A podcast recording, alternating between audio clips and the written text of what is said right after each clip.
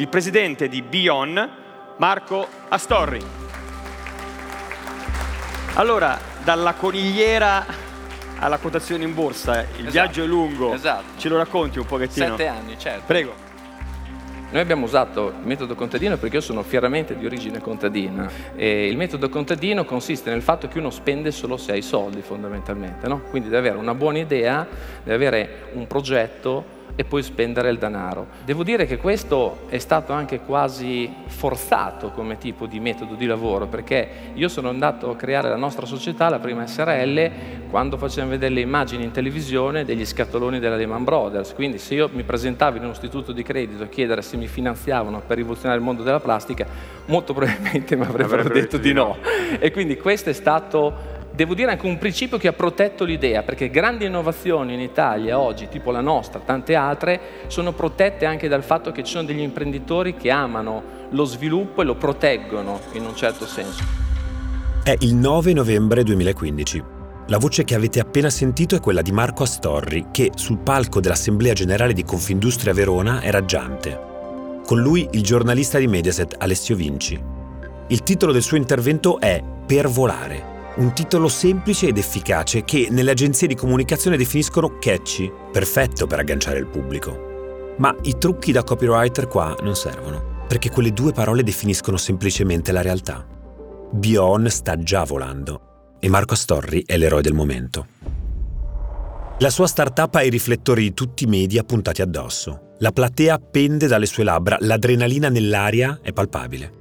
Con la sua bioplastica, la più innovativa al mondo, Marco Astorri sta di fatto realizzando un'utopia, dare vita a un futuro diverso, e non solo per lui, ma per il mondo.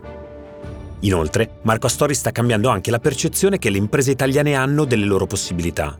Conquistare un mercato globale è possibile. Detto così sembra banale, ma non è così. Noi italiani a un panorama tanto vasto non ci siamo molto abituati. Eppure c'è una domanda che nessuno ha mai fatto a Marco Astorri, almeno fino a questo momento. Possibile che nessun'altra azienda al mondo si sia accorta prima dell'immenso potenziale di business nel realizzare bioplastica PHA? Io da imprenditore, dopo 3-4 anni che stavano andando molto bene le cose, a chi mi ha venduto i brevetti in giro per il mondo ho iniziato a chiedere ma perché, anziché darli a multinazionali americane o tedesche della chimica, li avete venduti a noi, cioè fondamentalmente. Grazie, eh, ma perché? Ma è molto semplice, perché voi eravate gli unici che potevate realizzare queste cose, ma perché tutto il mondo della fermentazione farmaceutica passava dall'Italia fino a qualche anno fa, c'era Farmindustria, no? Quindi se uno voleva realizzare un progetto fermentativo doveva per forza, forzatamente passare dall'Italia. E noi inconsciamente come imprenditori abbiamo approfittato indirettamente di questo grande know-how che c'è in Italia e che ci ha consentito di fare lo sviluppo industriale. Da lì, dal 2008-2009 è stato veramente l'apoteosi, nel senso che abbiamo avuto un grande successo, tante applicazioni eh, sono state fatte, i giornali di tutto il mondo hanno cominciato a parlare di noi, le televisioni, anche questa settimana c'era noi BBC, Al Jazeera, qualsiasi canale televisivo mondiale è iniziato a venire da noi e lì abbiamo iniziato a crederci. Secondo Erasmo da Rotterdam, le idee migliori non vengono dalla ragione, ma da una lucida, visionaria follia. E forse è questa la risposta che Marco Astorri avrebbe dovuto dare ad Alessio Vinci. Non è che nessuno si sia accorto dell'immenso potenziale della bioplastica PHA. Semplicemente nessuno è stato abbastanza folle da pensare davvero che potesse cambiare il mondo. Del resto, la follia è un concetto relativo e i fatti gli hanno dato ragione. Perché tutto sta funzionando come previsto, anzi meglio del previsto. Ma per capire appieno l'intervento di Marco Astorri all'Assemblea Generale di Confindustria Verona del 2015, dobbiamo fare un salto indietro a livello temporale. Al momento in cui l'unicorno ha iniziato ad avere consapevolezza dei propri poteri e si è mostrato per la prima volta al pubblico. È il maggio 2011 quando il direttore di Wired, Riccardo Luna, ha intrecciato il nome della sua rivista al destino di Marco Astorri, dedicando a Bion la copertina con un titolo che ha conquistato le edicole e acceso i discorsi di tutti. La fine della plastica. In soli 40 giorni questa bottiglia diventerà acqua. Un titolo che per Bion è stato come il fungo per Mario Bros.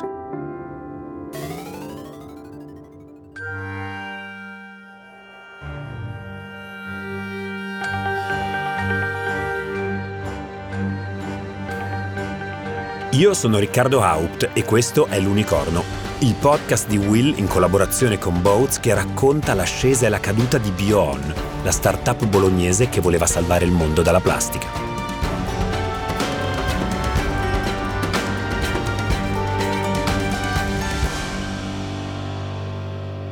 Puntata numero 3. In copertina. Dai primi anni abbiamo sempre applicato il demarketing, quindi cercavamo di non essere mai presenti sui giornali, perché finanza medievale e demarketing facevano sì che tu lavorassi con una specie di stealth mode, no? cioè quindi in incognito quasi fino a che poi dopo le cose non uscivano. Eh, ovviamente eh, i giornalisti ti cercavano, il primo che ci cercò è stato Luna, che era il direttore di Wired, che ci invitò ai 150 anni della Repubblica Italiana a Torino e ci fece una copertina che di fatto ci fece conoscere poi in tutto il mondo. Con la copertina di Wired, Bion mostra al mondo il suo superpotere, l'invisibilità. Non della società, si intende, che anzi così diventa molto esposta, ma del suo Minerv PHA, un prodotto che scompare dopo solo 40 giorni, il tempo di biodegradarsi in acqua. Ma un superpotere non basta per far nascere un supereroe. Per essere tale deve avere grandi ideali e una missione impossibile da vincere. Perché più impegnativa è la battaglia, più appagante sarà la vittoria. Per Bion è lo stesso. E non tanto perché insegue il sogno di creare una plastica che non inquina, ma perché la sua sfida è la salvezza del nostro pianeta e del nostro futuro. Lo so, può sembrare che stiamo sparando troppo in alto, ma prima di dirlo pensateci un attimo. Parliamo di noi, Italia. Secondo il report del WWF lanciato alla vigilia della giornata mondiale degli oceani del 2019, ogni anno, solo noi, produciamo 4 milioni di tonnellate di rifiuti e, di questi, mezzo milione è la quantità di plastica che riversiamo in natura. Ecco, questo è il nostro ambito di competenza. Infatti, a livello mondiale abbiamo già buttato così tanta plastica che solo una parte di essa è stata capace di formare, letteralmente, un sesto continente, chiamato la grande chiazza di immondizia del Pacifico, The Great Pacific Garbage Patch. Già negli anni Ottanta se ne parlava, ma come di qualcosa al limite della leggenda. Ma nel 1997 il velista e oceanografo Charles Moore, al ritorno da una gara in barca dalle Hawaii alla California, ci si è improvvisamente ritrovato in mezzo. Un enorme accumulo di immondizia, praticamente un mostro che ancora oggi galleggia nell'Oceano Pacifico, probabilmente tra il 135 e il 155 meridiano ovest e fra il 35 e il 42 parallelo nord, e che Moore stesso ha quantificato in 100 milioni di tonnellate di rifiuti, alcuni così piccoli, le cosiddette microplastiche, che sono praticamente invisibili. Una vera minaccia per l'ecosistema e la salute umana.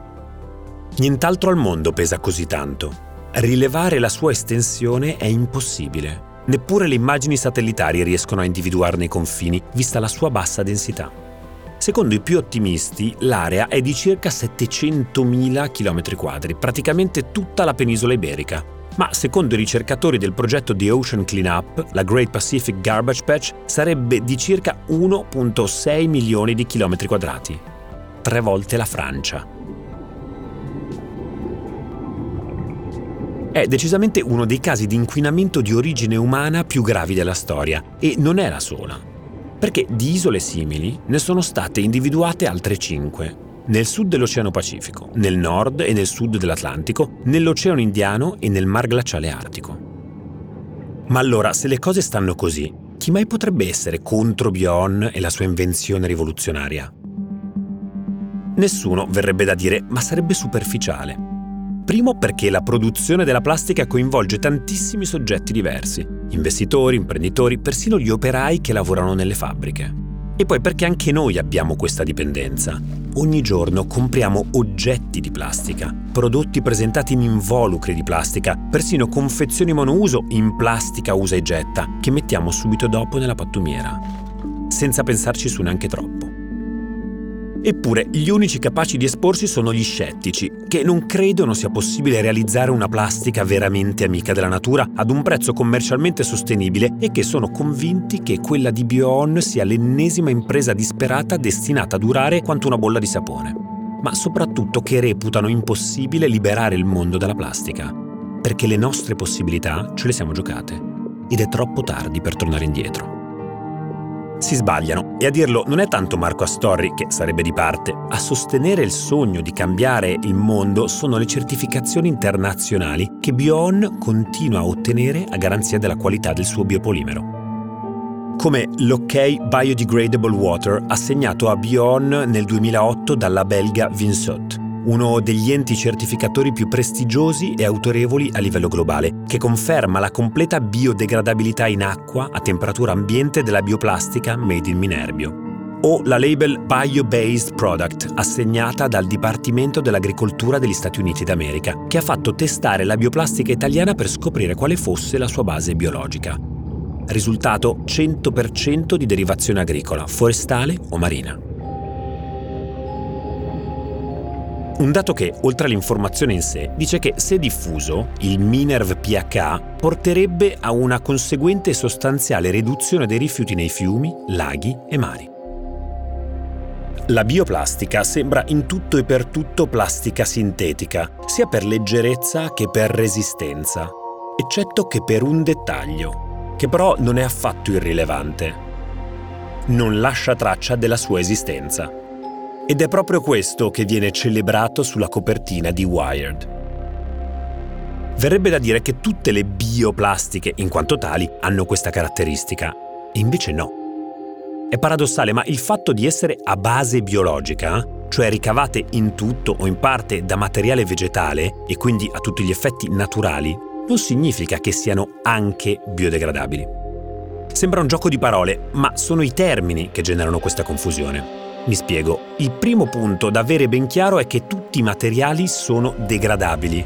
Il problema è la velocità con cui la loro decomposizione avviene e quali sono le conseguenze ambientali di questo processo, in cui il tempo è determinante.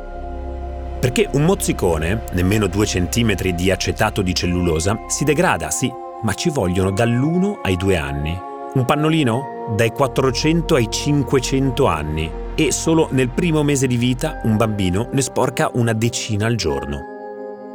La seconda questione è che sono definite bioplastiche sia le plastiche biodegradabili sia quelle a base biologica. Ma tra di loro la differenza è netta ed è a livello di struttura chimica, non solo del materiale di cui sono fatte. Infatti la bioplastica biodegradabile viene decomposta dal bios, cioè da elementi vivi come funghi o batteri che prendono il prodotto finito e lo trasformano in molecole più semplici, che esistono già in natura e che la natura fondamentalmente riassorbe. Al contrario, le bioplastiche a base biologica, e cioè che derivano da un insieme di organismi animali e vegetali, sono naturali, sì, ma non è detto che siano anche biodegradabili. E questo non è solo un limite, è un problema. Ecco perché il prodotto di BioOn è rivoluzionario. È la bioplastica per eccellenza, prodotta con elementi naturali, cioè biologica, e totalmente biodegradabile. Il Minerv pH si biodegrada in acqua completamente, in appena poco più di un mese. Lo stesso tempo che la natura impiega per smaltire una buccia di banana. Un vero miracolo per il presente, per l'ambiente, ma anche per tutti noi perché sul lungo periodo il PHA invertirà i rapporti di forza a livello economico, strappando il futuro dalle mani del mercato, dalle fabbriche, dall'economia sfrenata, per affidarlo all'agricoltura, anzi riaffidarlo. Chi guadagna dalla produzione industriale dirà che è un passo indietro sulla strada del progresso, ma più che un ritorno all'antico, questo è un vero e proprio ritorno al futuro. Mi è sempre piaciuto pensare che gli agricoltori possono essere considerati poi petrolieri del futuro, fondamentalmente, no? Perché se uno ci pensa possono produrre energia, possono produrre materiali e possono produrre cibo. Quindi da questo punto di vista, eh, una volta che sarà esaurito il petrolio, se mai sarà esaurito, vorrà essere sostituito con qualcos'altro, beh, i veri petrolieri sono gli agricoltori. E quindi eh, da lì puoi fare tutto oggi, se ci pensi, no? Quindi puoi addirittura fare i materiali plastici. A questo punto è chiaro. Sulla copertina di Wired non c'è solo una bottiglia in bioplastica, c'è il prodotto pronto a far saltare il sistema. E il direttore Riccardo Luna è uno che sa riconoscere una rivoluzione quando sta per scoppiare. perché quella è una rivista che si occupa di innovazione e tecnologia e Bion è l'espressione dello spirito del web. La Weltanschauung, come dicevano i filosofi tedeschi, rappresenta la visione del mondo, del tempo che stiamo vivendo. È l'incarnazione della disintermediazione totale rispetto alla ricerca ufficiale che prima, nella storia dell'umanità, non c'è mai stata. Bion è la prova provata della potenza di Internet, una rete che crea un contatto diretto tra le persone, che annulla gli intermediari, che rende accessibili a tutti le informazioni, la conoscenza. E Marco Astorri è la dimostrazione che sul web persino il mercato può essere democratico e che chiunque con un'idea valida e qualche soldo a disposizione può creare qualcosa di nuovo ed eccezionale. Già solo dopo aver letto le prime pagine del servizio sul Minerv PHA su Wired, tutti gli operatori del settore hanno capito che la startup di Marco Astorri è sulla rampa di lancio, pronta a decollare. Sta aspettando solo il conto alla rovescia, che però è già cominciato.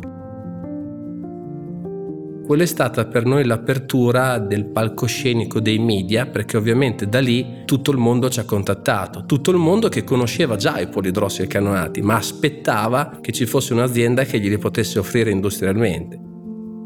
Quindi è stato un bel connubio, nel senso anche lì c'è stata fatta la copertina nel momento giusto, quando avevamo già fatto un buon scale up industriale, avevamo già il prodotto, stavamo già facendo brevetti e quindi è la dimostrazione che i media molte volte possono aprire dei palcoscenici importanti per le aziende. Non è stato voluto, diciamo così, è capitato per caso, anche perché noi stavamo in quel momento ancora facendo de marketing e quindi non volevamo apparire sui giornali. L'aver catturato l'attenzione del mondo dei media per Bion non è sufficiente. Marco Astorri lo sa e rilancia, vuole il grande pubblico. È questa la vera sfida. Uscire dalla nicchia e rendere il sogno di un uomo la realtà di tutti. Insomma, bisogna dimostrare che il Minerv PHA può sostituire la plastica tossica. Ancora una volta è la catena di eventi innescata dal caso ad offrire il banco di prova. Infatti, uno dei lettori di Wired è Piero Gandini, il presidente di Floss, una delle più prestigiose aziende italiane, leader nel settore dell'illuminazione. Le sue lampade sono icone di bellezza riconosciute in tutto il mondo. E lui vuole Marco Astorri e Ghici Cognani per scrivere un nuovo capitolo nella storia del design. E non solo. Loro vogliono rivoluzionare il mondo della plastica. Noi attraverso un oggetto di plastica abbiamo rivoluzionato vent'anni fa il mondo del design. Con Philip Stark abbiamo creato questo oggetto che è stata un'operazione politica quando è uscito nel 91. L'oggetto di cui sta parlando Piero Gandini in questa intervista pubblicata su YouTube è la Miss Sissi, una classica lampada da tavolo con la base a triangolo e il paralume trapezoidale, quelle che disegnano i bambini per capirci. Nelle mani di Philip Stark, un giovane designer destinato a diventare un creatore di fama mondiale, diventa l'Abajour contemporaneo. È un'operazione politica. I due non costruiscono solo una lampada, ma danno forma a quello che tutti inconsciamente pensano sia una lampada. Prendono un'idea e la rendono reale, concretizzano un'icona e, visto che come materiale scelgono la plastica, la rendono di fatto indistruttibile, incorruttibile, praticamente immortale. In realtà è più corretto dire che è realizzata completamente in policarbonato. È un oggetto simbolo degli anni 90, figlio di quella mentalità, privo della nostra consapevolezza dell'impatto ecologico della plastica. Un prodotto che, come tanti altri, subisce il passare del tempo e l'evoluzione delle sensibilità. Deve essere aggiornato, solo che toccare un'icona di questo livello è allo stesso tempo un onore e un onere. Ecco perché il presidente di Floss desidera mettere alla prova i creatori di Bion. Vuole sapere se il progetto è concreto oppure se, come lui stesso ha detto, si tratta dei soliti pretini del green che cercano il karma. Ma gli basta una sola telefonata per capire di aver trovato ciò che cerca.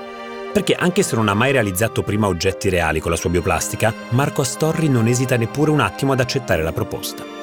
Del resto è un'occasione troppo grande per lasciarsela sfuggire. Non solo può dimostrare la versatilità del Miner PH, ma può farlo su un prodotto di culto. E riuscirci significherebbe conquistare una ribalta mondiale. Certo, per qualunque società nata da appena 4 anni questa sarebbe un'impresa terrificante. Ma qui stiamo parlando di persone che sono abituate a convivere con la paura di fallire. Perciò, via, si parte. È il momento di rischiare. Di nuovo. Tanto, visto quello che hanno fatto fin qui, si può dire che ci sono abituati. Per noi erano prove pure, fondamentalmente, erano prove dove gli scienziati erano contenti di vedere se si riusciva a fare questa cosa. Noi sceglievamo di riprodurre oggetti iconici proprio per vedere di misurarci. Cercavamo il punto estremo, cioè per capire fino a dove potevamo arrivare. E questo è quello che ci ha sempre mosso. La fortuna di conoscere queste grandi aziende con questi brand importanti ci ha fatto capire fino a dove potevamo arrivare. E da lì è stata una scuola per poi dopo sviluppare il polimero negli anni successivi. In appena sei mesi, stupendo tutti, a cominciare dagli stessi vertici di Floss, Marco Astorri e il suo team realizzano un prototipo della lampada modello Miss Sissi in bioplastica Minerv PH. Sulla scrivania del presidente dell'azienda ci sono due Miss Sissi, una originale, una di BioOn. E Piero Gandini stesso fa fatica a distinguere quale sia l'una e quale l'altra. I due modelli sono identici, la sfida di replicare in versione bio un oggetto di design celebre in tutto il mondo è vinta. Ma nessuno lo dice. I pensieri corrono veloci verso altre destinazioni, nuove sfide. Del resto bisogna ripensare tutto, visto che l'epoca della plastica è finita. Il successo dell'impresa di Marco Astorri rimbalza come una pallina matta nel flipper dell'industria bioplastica e sulle pagine di tutti i giornali è quando ad aprile del 2012 viene annunciato che la Miss Sissi potrà essere il primo prodotto al mondo realizzato con la bioplastica PHA ad entrare nel mercato, BioOn scatta in avanti. Da questo momento inizia a giocare in un altro campionato perché il PH è più versatile di quanto chiunque potrebbe immaginare. Può sostituire il polipropilene con cui si realizza quasi tutto il packaging alimentare, il polietilene che è alla base dei sacchetti di plastica, il polistirene che è tra i materiali più impiegati in edilizia. Non voglio fare come Bubba in Forest Gump, quando elenca le possibili ricette e i modi in cui si possono cucinare i gamberi, ma la sostanza è più o meno la stessa. Il Minerv PHA può essere utilizzato persino per ricostruire le ossa umane. Insomma, le possibili applicazioni non si contano, così come le aziende che vogliono collaborare con BioOn, che vogliono comprare una licenza oppure entrare in società e creare una joint venture. Segnatevi queste due parole perché sono molto importanti nella nostra storia. Vi spiego come funziona. Una joint venture è un'associazione temporanea tra imprese che, attraverso un contratto, decidono di cooperare nella realizzazione di un progetto, dividendosi i rischi e gli utili, indipendentemente dalle quote. In questi accordi, Bion opera come un intellectual property company, cioè un'azienda che concede in licenza la sua tecnologia, il suo sapere brevettato. Le altre società invece si impegnano a produrre concretamente il Minerv PH mettendo in comune le conoscenze che hanno nel settore in cui si è creata. La joint venture è come una figlia tra loro, diciamo. Capito il meccanismo? Può sembrare nuovo come modello di business per il mondo della plastica, ma di fatto non lo è in generale. Ad esempio, è una consuetudine nell'industria farmaceutica che basa proprio sui brevetti e la loro protezione, cessione, gran parte dei suoi ricavi. Insomma, Marco Astori e Ghici Cognani guadagnano concedendo agli altri la licenza di poter utilizzare la loro tecnologia, come a dire la ricetta per produrre la loro bioplastica. Tutto qui e funziona. Anche in prospettiva, politicamente verrebbe da dire, perché il tempo che abbiamo a disposizione per evitare il disastro ambientale è sempre meno e cedere la licenza fa sì che ci siano più soggetti che possono produrre il Minerv PH in contemporanea, facendo sì che la produzione di milioni di tonnellate di plastica non biodegradabile possa essere sostituita più velocemente. Insomma, l'idea è che questo nuovo materiale debba essere di tutti, un'invenzione collettiva il 7 febbraio 2014 Bion annuncia di aver siglato un accordo di ricerca e sviluppo con Magna, un colosso dell'industria di livello mondiale che, con oltre 300 stabilimenti in 30 paesi, è uno dei più grandi produttori al mondo di ricambi e parti per automobili, come i pannelli delle portiere o le retrocamere che ci aiutano a parcheggiare facendoci vedere cosa c'è dietro la nostra macchina. L'accordo, che include un vincolo di esclusiva nel campo delle bioplastiche per applicazioni automotive, vuole indagare le potenzialità dei biopolimeri a base PHA negli interni auto. È un cambiamento epocale nel mondo delle quattro ruote ed è solo l'inizio. Sì, le più grandi soddisfazioni le abbiamo avute nei primi anni di Bion, quando quasi quotidianamente ci chiamavano gli scienziati dicendo che avevamo ragione. Facevamo dei paraurti, dei cruscotti, facevamo oggetti di grandi dimensioni, piccole dimensioni che erano impossibili, secondo la scienza di allora, farli con questo materiale. Poi dopo andando a vedere a fondo, parlando con gli scienziati, erano gli scienziati stessi che ci dicevano avete ragione voi, Marco Astorri ha un pensiero fisso. Vuole dimostrare che quello che gli altri dicono sulla bioplastica non è vero, è solo teoria. E per farlo non gli bastano le pubblicazioni scientifiche o le simulazioni fatte con milligrammi di materiale. Vuole test reali a cui sottoporre il suo pH. Perché se non provi non saprai mai davvero se una cosa si può fare oppure no. E lui il materiale per cercare conferme alle sue ipotesi ne ha a tonnellate. Letteralmente. Questa è la vera innovazione per lui. Rischiare, sperimentare, mai fermarsi a quello che dice la scienza conosciuta. Bisogna andare oltre. E anche se può sembrare paradossale, per fare quello che sta riuscendo a fare lui non serve essere dei chimici. Anzi, forse è persino meglio non sapere niente della materia, per non limitarsi. Lo scale up industriale andava molto bene, quindi alla fine del 2010, inizio 2011 ci rendiamo conto di avere quello che viene definito un prodotto piattaforma. Il prodotto piattaforma per similitudine può essere paragonato ai polipropileni ad esempio, dove oggi ce ne sono di tantissimi tipi, viene utilizzato per fare tante cose. Quindi la gamma di prodotti che potenzialmente potevamo sostituire nel mondo della plastica tradizionale, nel mondo della chimica tradizionale era vastissimo. Ah, subito abbiamo fatto delle indagini e abbiamo visto che solo il polipropilene, quindi potendo sostituire quello ad esempio, eh, cuba per circa un 25-30% della plastica che ogni anno viene prodotta e venduta al mondo. Quindi stiamo parlando del 30% di 350 milioni di tonnellate. Quindi solo quello faceva capire che il futuro sarebbe stato incredibile e non avevamo ancora scoperto i tecnopolimeri e le applicazioni particolari. Il problema di chi ama l'innovazione è che non smetterebbe mai di fare ricerca. È come l'esploratore che ha visto tutto il mondo e quando arriva al mare non si ferma. Studia come costruirsi una barca e impara a navigare per continuare la sua impresa. È una questione di ambizione, di non prevedere limite alla propria sete di conoscenza, di credere di poter andare oltre, guidati dalla curiosità di capire fin dove ci si può spingere, perché i confini non esistono di per sé sono solo la forma che l'uomo ha scelto per controllare la sua paura del buio, dell'ignoto. La paura di scoprire qualcosa di più grande di lui.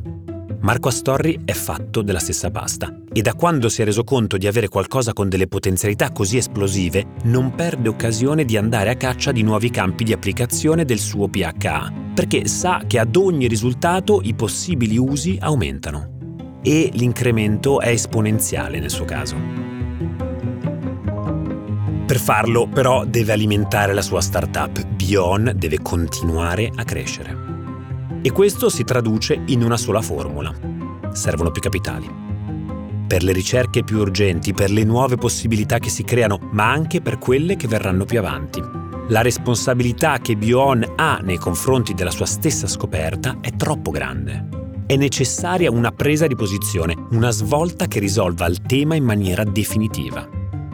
Così, il 24 ottobre 2014, sette anni dopo la sua nascita, Bion abbandona la finanza alla contadina guidata dal motto zero debiti e si quota in borsa, a Piazza Affari. Per diventare finalmente grande, perché il sogno non abbia più confini, per volare in alto.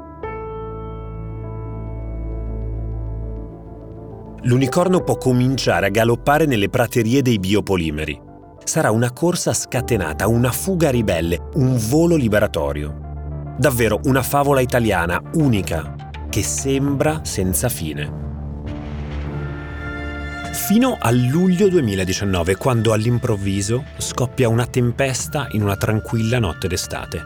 Un colpo che arriva dal primo alleato di Marco Astorri, il web. Un video che è come un fulmine a ciel sereno, che farà precipitare il nostro unicorno a terra.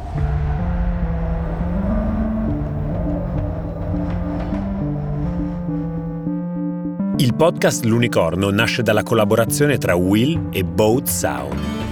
Per Boats, ideato e prodotto da Fabio Ragazzo, scritto da Matteo Liuzzi e Fabio Ragazzo. La regia e il sound design sono di Niccolò Martin. La sigla originale è di Leopoldo Di Lenge. Per Will, la voce è di Riccardo Haupt. La cura editoriale è di Riccardo Bassetto, la supervisione ai testi è di Francesco Zaffarano, la post-produzione è di Lorenzo Marsiglia. I produttori esecutivi sono Alessandro Tommasi e Riccardo Haupt. Si ringraziano Marco Astorri e Gabriele Grego per la disponibilità nel rilasciarci le interviste. Gli estratti di questa puntata sono presi dai video YouTube Per volare, intervento Marco Astorri. La vita dopo la plastica.